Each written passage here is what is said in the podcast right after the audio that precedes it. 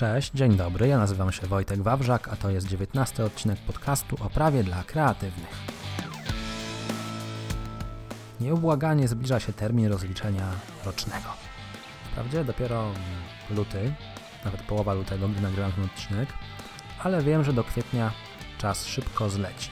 Tak jak wiesz, termin złożenia zadania rocznego upływa z końcem kwietnia, więc wydaje się, że czasu jest dużo, ale tak naprawdę wcale za dużo go nie ma. Widzę to zresztą też już po napływających mailach, bo coraz więcej zapytań o podatki, coraz więcej zapytań o rozliczenia roczne. Dlatego postanowiłem przygotować odcinek podcastu poświęcony właśnie rozliczeniu rocznemu. Rozliczeniu rocznemu freelancera. Zanim przejdziemy jeszcze do merytoryki, opowiem chwilę o historii tego odcinka. Opowiem o historii tego odcinka, bo jeżeli spojrzysz na stronę podcastu i zobaczysz listę wszystkich odcinków tego podcastu, to ujrzysz tam również odcinek numer 3 zatytułowany Rozliczenie roczne freelancera. Zatem temat zbieżny. I zdałem sobie z tego dopiero sprawę wtedy, kiedy pochwaliłem się Rafałowi Gondzio, czyli osobie odpowiedzialnej za dział spółek w ramach bloga, że oto nagrałem nowy odcinek podcastu. Rafał zapytał, a o czym? No ja na to, że o rozliczeniu rocznym freelancera. Rafał do mnie na to, że to już było. Ja mówię, owszem, ale tylko artykuł, teraz dograłem wersję audio. Rafał przyznał mi rację, ale mnie coś tknęło, żeby sprawdzić wykaz wszystkich odcinków podcastu o prawie dla kreatywnych. I rzeczywiście w odcinku numer 3 również mówiłem o rozliczeniu rocznym freelancera i było to właśnie jakoś rok temu, w podobnych okolicznościach, w podobnym czasie, czyli wtedy, kiedy zaczęło napływać coraz więcej pytań o to rozliczenie roczne. Zatem sam nie do końca pamiętałem, że nagrałem taki odcinek, ale pokazuje to po raz kolejny, że w podobnych okresach roku, ze względu na pewne terminy, podobne tematy wracają. No i ja już nagrałem odcinek, ja już zabrałem się za montaż, co tu teraz zrobić? Odsłuchałem zatem ten odcinek trzeci, no i tak słyszę po pierwsze, że był jeszcze nagrywany starym sprzętem, czyli tak naprawdę mikrofonem w iPhone'ie. Jakość nie jest tak fajna jak obecnie. Po drugie, to był trzeci odcinek, więc jeszcze nie miałem takiego doświadczenia, mówiłem dużo wolniej. Generalnie odnoszę wrażenie, że ten odcinek trzeci jest gorszy niż ten, który nagrałem teraz, jako odcinek dziewiętnasty. W związku z tym zdecydowałem się nie usuwać tego nagrania, zdecydowałem się wypuścić dziewiętnasty odcinek, ponownie o rozliczeniu rocznym dla freelancera. Tym bardziej, że ten temat zawsze jest aktualny w podobnym okresie roku. Być może kolejne osoby właśnie teraz dzięki temu odcinkowi do niego dotrą. Zatem zostawiam do Twojej dyspozycji również ten odcinek. Po raz kolejny albo po raz pierwszy, jeżeli nie słuchałeś wcześniejszego odcinka, możesz posłuchać o rozliczeniu rocznym dla freelancera. Jak zwykle istnieje strona odcinka, na której znajdziesz artykuł poświęcony rozliczeniu rocznemu freelancera. Jeżeli wolisz czytać, jeżeli chcesz sobie utrwalić informacje zebrane podczas tego podcastu, to zapraszam, link znajdziesz w opisie odcinka i bez problemu całą wiedzę możesz przyswoić również tekstowo. A tymczasem przechodzimy do sedna, przechodzimy do tematu rozliczenia rocznego freelancera.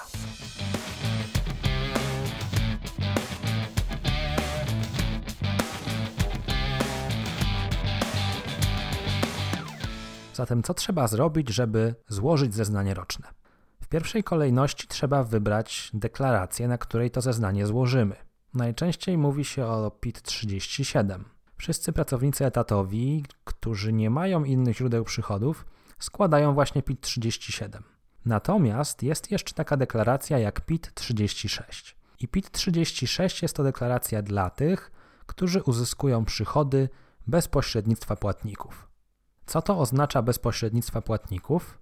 Ano chodzi tutaj o taką sytuację, w której dostałeś wynagrodzenie, ale nikt nie odprowadził za ciebie zaliczki. No bo jeżeli pracujesz z polską firmą, na przykład na umowę o dzieło, to od wynagrodzenia w kwocie brutto zostanie, potrącone, zostanie potrącona zaliczka, zaliczka na podatek. Ta zaliczka zostanie przez zamawiającego dzieło odprowadzona do urzędu skarbowego, a ty otrzymasz kwotę netto, pomniejszoną o taką zaliczkę. Natomiast w kolejnym roku dostaniesz PIT-11, w którym będzie wykazane przychód, koszty, dochód i zaliczka i na podstawie takiego PIT-u 11 uwzględnisz wszystko w swoim rozliczeniu rocznym. Ale ta sytuacja to jest dochód uzyskany za pośrednictwem płatników, a ja przed chwilą wspomniałem o dochodzie uzyskanym bez pośrednictwa płatników, czyli o sytuacji, w której nikt nie odprowadził za ciebie zaliczki. Przykładowo, jeżeli wykonujesz stronę internetową dla zagranicznej firmy, to najczęściej dostajesz wynagrodzenie w kwocie brutto, czyli ta firma zagraniczna nie odprowadza od ciebie żadnych zaliczek, dostajesz pełną kwotę, niepomniejszoną o żadne potrącenia. To jest właśnie przychód uzyskany bez pośrednictwa płatników. Nie ma płatnika, czyli nie ma podmiotu, który zapłacił zaliczkę za ciebie.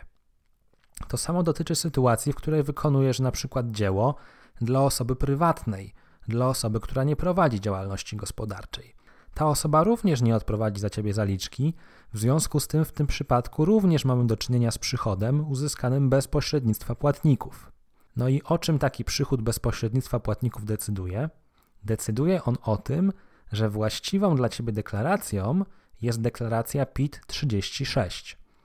Bo PIT 36 to deklaracja dla tych, którzy uzyskują przychody bez pośrednictwa płatników.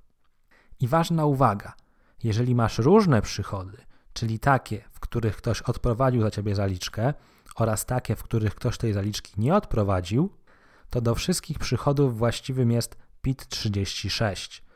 Czyli może być tak, że będziesz miał przychody na przykład ze stosunku pracy, gdzie zaliczka była odprowadzona, będziesz miał przychody sumowe o dzieło z zagraniczną firmą, będziesz miał przychody sumowe o dzieło z osobą prywatną w Polsce i wszystkie te przychody wykażesz wtedy na PIT 36. Nie przygotowujesz dwóch różnych zeznań, czyli nie masz oddzielnego PIT-u 37 i oddzielnego PIT-u 36, ale wszystkie przychody wykazujesz na PIT 36 jako deklaracji właściwej dla tych, którzy chociażby częściowo uzyskują przychód bez pośrednictwa płatnika. I to jest ten pierwszy krok do przygotowania zeznania rocznego. Najpierw musisz wybrać właściwy druk, właściwą deklarację. No, prawda jest taka, że spora część błędów, nawet chyba najwięcej błędów, polega na tym, że ktoś po prostu wybrał niewłaściwą deklarację. Czy to z pośpiechu, czy to poprzez przeoczenie, czy też może po prostu przez brak wiedzy. Nieważne są przyczyny, ja namawiam Cię, żebyś przed przystąpieniem do przygotowywania swojego zeznania rocznego dobrze zastanowił się, która deklaracja będzie dla Ciebie właściwa, a która będzie właściwa, o tym opowiedziałem przed chwilą. Gdy już masz wybraną deklarację, gdy już wiesz, na jakim druku musisz złożyć rozliczenie, a zakładam, że jeżeli słuchasz tego podcastu i słuchasz o rozliczeniu freelancera, to właściwie będzie PIT 36, to drugim krokiem jest zastanowienie się, jakie ja te przychody w ciągu tego roku otrzymywałem. Jeżeli pracowałeś z polskimi firmami, jeżeli te firmy odprowadzały za ciebie zaliczki na podatek, to tutaj sprawa jest łatwa. Otrzymasz PIT 11 i na podstawie tych PIT-ów 11 uwzględnisz wszystko w zeznaniu rocznym, tak naprawdę przepisując do właściwych kolumn, ewentualnie sumując, jeżeli masz różne przychody od różnych podmiotów, które podlegają sumowaniu w ramach jednego źródła. Ale o tych źródłach to właśnie za chwilę więcej Ci opowiem. Z pitami 11 nie ma problemu. Problem powstaje wtedy, kiedy Ty nie dostaniesz pitu 11, czyli wtedy, kiedy otrzymałeś ten przychód bez pośrednictwa płatników. Jeżeli otrzymujesz wynagrodzenie od zagranicznej firmy, która nie odprowadziła za ciebie zaliczki, to podatek musisz zapłacić samodzielnie. Ale żeby wiedzieć, jak ten podatek zapłacić, to musisz najpierw przyporządkować ten otrzymywany przychód do właściwego źródła przychodów. I generalnie u freelancerów najczęstsze trzy źródła to działalność wykonywana osobiście, przychody z działalności wykonywanej osobiście, przychody z praw autorskich oraz przychody z innych źródeł. I teraz pokrótce opowiem Ci, jak właściwie przyporządkować swoje przychody do poszczególnych źródeł, no bo jest to istotne, chociażby dlatego, że w zeznaniu rocznym musisz przychody ująć w odpowiednich kolumnach, a te kolumny odpowiadają właśnie poszczególnym źródłom przychodów. Zacznijmy od tych przychodów z działalności wykonywanej osobiście. To są przychody z tytułu umów o dzieło, umów zlecenia, umów o świadczenie usług, czy też jakichś innych umów cywilnych, do których stosuje się przepisy chociażby o zleceniu, które zawierasz z przedsiębiorcą. Czyli jeżeli wykonujesz na przykład umowę o dzieło dla zagranicznej firmy, to masz do czynienia z przychodem z działalności wykonywanej osobiście. Podkreślam, tu musi być umowa i musi być to umowa z przedsiębiorcą. Tylko wtedy mówimy o przychodzie z działalności wykonywanej osobiście. Jeżeli chodzi o przychód z praw autorskich, to chodzi tutaj o wynagrodzenie, jakie zostaje Ci wypłacone za udzielenie licencji albo przeniesienie autorskich praw majątkowych. Czyli tutaj musisz mieć umowę, z której będzie wynikać, że ty przenosisz autorskie prawa majątkowe albo udzielasz licencji i za to otrzymujesz wynagrodzenie. Przykładowo, jeżeli stworzyłeś jakąś grafikę i przeniosłeś do niej autorskie prawa majątkowe i masz umowę, to wynagrodzenie za przeniesienie tych praw majątkowych będzie właśnie przychodem z praw autorskich. Co jest charakterystyczne dla przychodu z praw autorskich? To, że można do niego zastosować 50% koszty uzyskania przychodów. W roku 2017 limit tych kosztów wynosił 42 764 zł. Czyli do tej kwoty można stosować koszty, co oznacza, że de facto podatek płatny jest nie od 100% wynagrodzenia, ale od 50%. Więc jak najbardziej ta kwalifikacja do przychodów z praw autorskich jest, za, jest opłacalna, jest dla Ciebie korzystna. Korzystna jest jeszcze z jednego punktu, o którym powinienem powiedzieć troszkę wcześniej. Mianowicie w przypadku przychodów z praw autorskich nie musisz w ciągu roku odprowadzać zaliczek na podatek. To oznacza, że przychody z praw autorskich możesz rozliczyć jednorazowo w zeznaniu rocznym. Natomiast jeżeli diagnozujesz przychody z działalności wykonywanej osobiście, czyli te przychody, o których mówiłem dosłownie przed chwilą, to tam masz obowiązek zapłaty zaliczki w ciągu roku. Czyli przykładowo, jeżeli masz umowę o dzieło z zagraniczną firmą bez praw autorskich, dostajesz wynagrodzenie z tej umowy w lipcu, to w sierpniu powinieneś zapłacić zaliczkę na podatek. No i częsty problem w zeznaniach rocznych polega na tym, że ktoś tych zaliczek nie płacił. I teraz powstaje pytanie, jak te przychody zakwalifikować, bo jeżeli ja wskażę, że uzyskiwałem przychody z działalności wykonywanej osobiście i nie zapłaciłem zaliczek na podatek dochodowy w ciągu roku, to po złożeniu zeznania Urząd Skarbowy może mnie wezwać do zapłaty tych zaliczek zaległych wraz z odsetkami.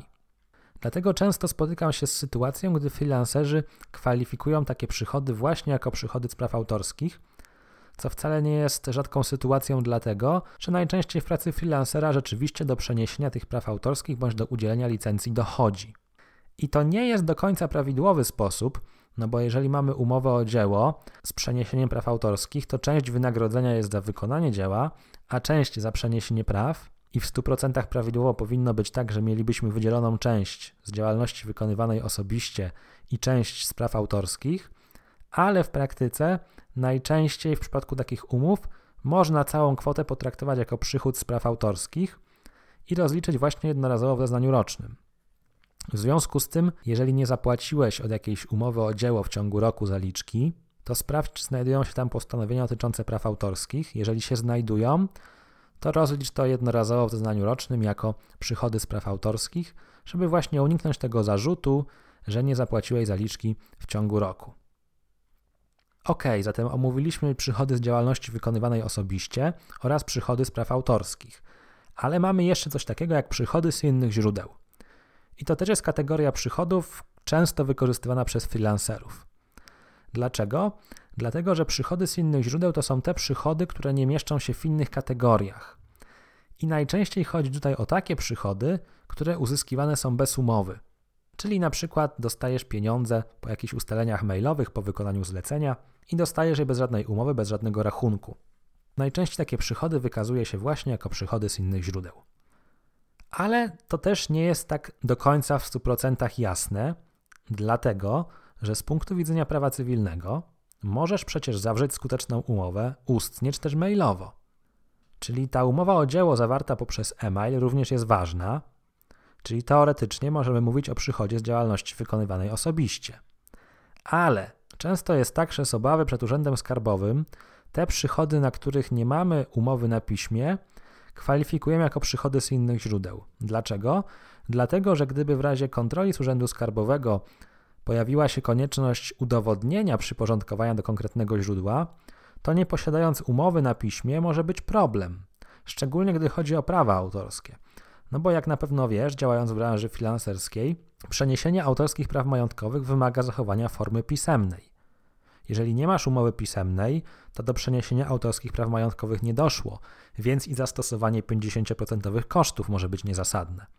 I właśnie w przypadku kwalifikowania przychodów jako przychodów z praw autorskich pojawia się chyba najczęściej, najwięcej tych kontroli z Urzędu Skarbowego, po to, żeby zakwestionować możliwość zastosowania 50% kosztów i po to, żeby domagać się zapłaty zaległego podatku wraz z odsetkami tej niedopłaty.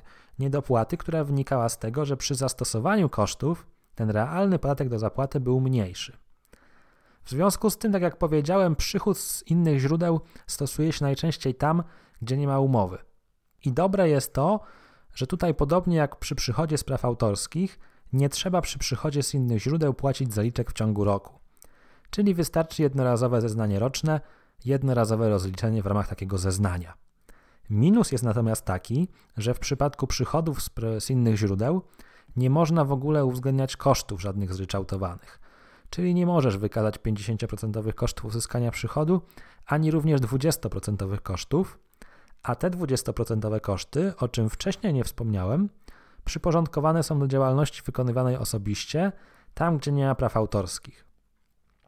Czyli jeżeli masz zawartą umowę o dzieło, ale nie ma praw autorskich, to możesz zastosować 20% koszty w ramach działalności wykonywanej osobiście. Jeżeli nie masz umowy, to najpewniejszym sposobem jest potraktowanie przychodów jako przychodów z innych źródeł. Wtedy rzeczywiście zapłacisz podatek od 100% wynagrodzenia, bo nie będziesz stosował żadnych kosztów, ale będziesz względnie spokojny, że nikt do tego się nie przyczepi, no bo to są przychody z innych źródeł. W tym miejscu chciałbym jeszcze wspomnieć o wszelkiego rodzaju przychodach ze, ze stoków, ze sprzedaży muzyki, grafiki, zdjęć, wideo. Te serwisy działają tak, że dodajesz jakieś pliki online i za każdy sprzedany plik dostajesz określoną kwotę. Gdy się wczytasz w regulaminy tych serwisów, to okazuje się, że tak naprawdę dostajesz pieniądze za udzielenie licencji. A jeżeli licencja, to od razu nam w głowie świta przychód z praw autorskich. I rzeczywiście, to jest przychód z praw autorskich, bo to jest przychód za odpłatne udzielenie licencji. Tylko znowu pojawia się taki praktyczny problem, że ty nie masz umowy potwierdzającej udzielenie licencji. Masz tylko jakiś regulamin. I owszem, z punktu widzenia prawa cywilnego, poprzez zaakceptowanie regulaminu, poprzez jego przesłanie, poprzez założenie konta, doszło do zawarcia umowy, również umowy licencyjnej. Pytanie tylko, czy w razie kontroli z Urzędu Skarbowego, gdy nie będziesz w stanie okazać umowy, a będziesz podpierać się tylko regulaminem, czy taka argumentacja zostanie uznana przez urząd. W związku z tym tutaj też różnie freelancerzy podchodzą. Ci, którzy są bardziej odważni, kwalifikują jako prawa autorskie, ci bardziej zachowawczy znowu posługują się przychodami z innych źródeł.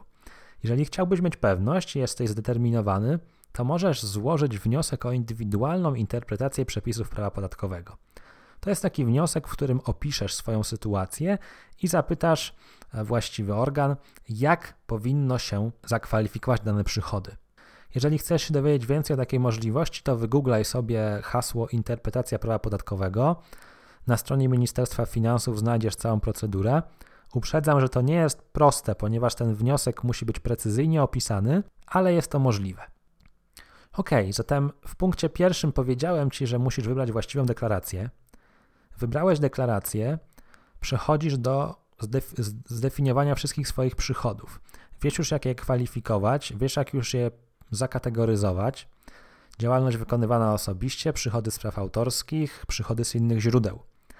Warto na tym etapie stworzyć sobie takie zestawienie tych przychodów. Czyli warto sobie zrobić tabelkę, w której wypiszesz wszystkie przychody, te przychody, które nie są potwierdzone pitami 11.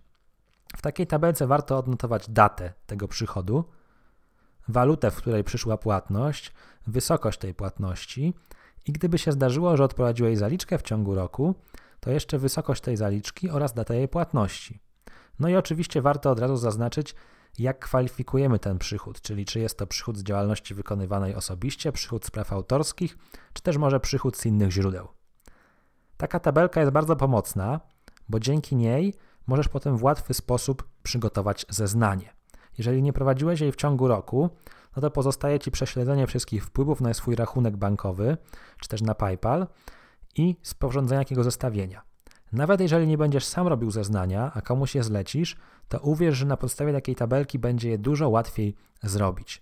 Generalnie warto sobie te przychody zawsze porządkować. Jeżeli w tym roku takiej tabelki nie robiłeś, to rób ją sobie na przyszłość. Powiedziałem, że w tej tabelce musi znaleźć się waluta. I tutaj chciałbym jeszcze nawiązać do sytuacji, w której uzyskujesz wynagrodzenie w zagranicznej walucie. Jeżeli otrzymujesz przychód zagraniczny w obcej walucie, to musisz go na cele podatkowe w Polsce przeliczyć na złotówki. Jak to zrobić? A no tutaj musisz posłużyć się średnim kursem Narodowego Banku Polskiego z ostatniego dnia roboczego poprzedzającego dzień uzyskania przychodu. Krótko mówiąc, jeżeli dostajesz pieniądze w środę w dolarach, to musisz je przeliczyć na złotówki według średniego kursu NBP z wtorku, czyli z dnia poprzedzającego dzień uzyskania przychodu. No i to jest to jest kwestia tych przeliczeń. Nie będę wgłębiał się w nią dalej. Na blogu znajdziesz oddzielny artykuł o przeliczaniu zagranicznego wynagrodzenia. W notatkach do tego odcinka znajduje się link do strony odcinka, a na stronie odcinka artykuł na temat rozliczenia rocznego freelancera wraz z linkami do pozostałych materiałów, w tym do artykułu o metodzie, o metodach przeliczania zagranicznego wynagrodzenia. Uf, uf, uf, mamy dwa podstawowe kroki za sobą. Wybraliśmy deklarację, zdefiniowaliśmy wszystkie swoje przychody, mamy pełne zestawienie, no to bierzemy się za wypełnianie zeznania. Czyli wypełniamy krok po kroku formularz. Tutaj nie będę wchodził w szczegóły, bo tak naprawdę ciężko też to opisać, e, posługując się wyłącznie głosem. Generalnie formularze nie są jakieś bardzo skomplikowane, tym bardziej, że spora część programów oferuje kreatory pozwalające taki formularz wypełnić właśnie przy użyciu kreatora. Natomiast gdy korzystasz z tego kreatora, zawsze zachęcam Cię na koniec do zweryfikowania, czy aby na pewno wszystko się zgadza, bo te kreatory z różną jakością działają. Jak wypełnisz to zeznanie, a no kluczową częścią jest oczywiście wykazanie tych wszystkich przychodów w poszczególnych kolumnach, pokazanie kosztów, pokazanie zapłaconych zaliczek, no to przechodzisz dalej. Czasem to się kończy na samym mm, wypełnieniu zeznania, ale często pojawiają się również załączniki. Załączniki do zeznania. W przypadku freelancerów najczęściej będą to załączniki związane z ulgami, ulgą na internet, ulgą na dzieci, ale najczęściej freelancer będzie miał problem z załącznikiem PIT-ZG. To jest taki załącznik, który został stworzony z myślą o osobach, które uzyskują pieniądze za granicą, które pracują dla firm zagranicznych i dostają wynagrodzenie za granicą, i co więcej, za granicą został odprowadzony podatek. Jeżeli został za granicą odprowadzony podatek, a ty jesteś rezydentem polskim podatkowym, to mimo, że za granicą podatek ktoś już zapłacił za ciebie, to ty w Polsce i tak musisz ten przychód wykazać i tak musisz go opodatkować.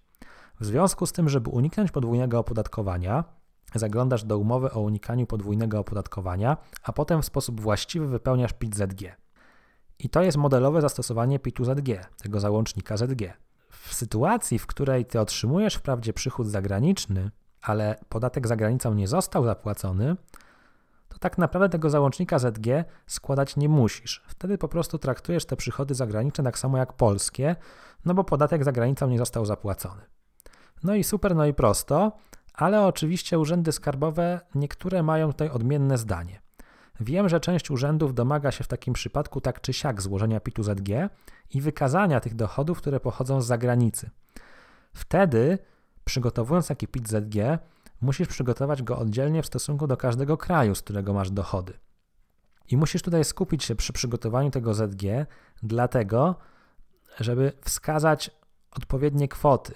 Wskazujesz przychód i nie wskazujesz jakiegokolwiek podatku odprowadzonego za granicą, dlatego że ten podatek za granicą nie został odprowadzony. W konsekwencji również nie dochodzi do zastosowania żadnej metody unikania podwójnego opodatkowania, ponieważ nie ma czego unikać, podatek nie został zapłacony za granicą. I tutaj często objawia się pewien błąd kreatorów. Mianowicie, tak jak powiedziałem, załącznik ZG został zaprojektowany z myślą o osobach, które zapłaciły podatek za granicą. Jeżeli ty używasz kreatora i wypełniasz ZG, mimo że podatek za granicą nie został zapłacony, to może ci to wszystko wyjść błędnie. Dlatego w pierwszej kolejności zastanów się przede wszystkim, czy ten ZG rzeczywiście będziesz składać. Bo jeżeli podatek nie został zapłacony za granicą, to nie ma obowiązku składania tego ZG, aczkolwiek, tak jak powiedziałem, część urzędów ma odmienną praktykę. I tutaj to jest taka moja niewdzięczna rola, jak to, co, tu, co tu ci powiedzieć, jak masz postąpić. Wydaje się, że można podpytać swój urząd, jak oni podchodzą do tej sytuacji, czy ty musisz w swojej sytuacji składać ZG, czy nie musisz.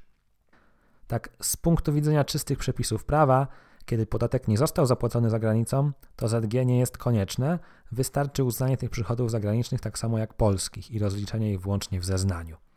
ale zawsze warto się upewnić, czy w Twoim urzędzie czasem nie dominuje praktyka z PIT-em ZG, no bo u nas trochę w Polsce tak jest, że te urzędy skarbowe niektóre w swoją stronę ciągną. No i cóż, tak naprawdę dotarliśmy do końca. Wiesz, jak wybrać właściwą deklarację, wiesz, jak zakwalifikować poszczególne przychody, wiesz, jak wypełnić PIT, kiedy potrzebny jest załącznik, kiedy nie jest, i tak naprawdę masz już komplet wiedzy, żeby to zeznanie przygotować.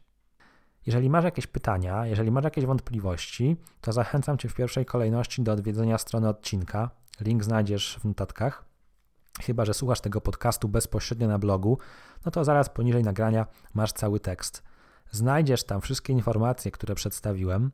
Znajdziesz tam również linki dodatkowych artykułów na blogu, bo to nie jest pierwszy raz, kiedy ja podejmuję temat rozliczeń umów przez freelancerów.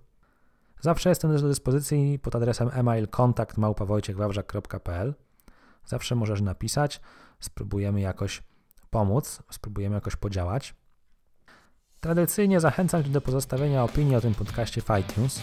Będę wdzięczny za określoną liczbę gwiazdek, za Twój komentarz, za to, jak oceniasz ten podcast, czy on Ci pomaga, czy Ci nie pomaga, co byś zmienił, co byś poprawił. Jeżeli nie chcesz tego pisać w iTunes, możesz zawsze to napisać też mailowo. Przypominam kontakt małpawojciechwawrzak.pl A tymczasem cóż, dziękuję Ci serdecznie za uwagę. Cieszę się, że byłeś ze mną po raz kolejny i do usłyszenia w kolejnym odcinku podcastu. Trzymaj się ciepło, cześć!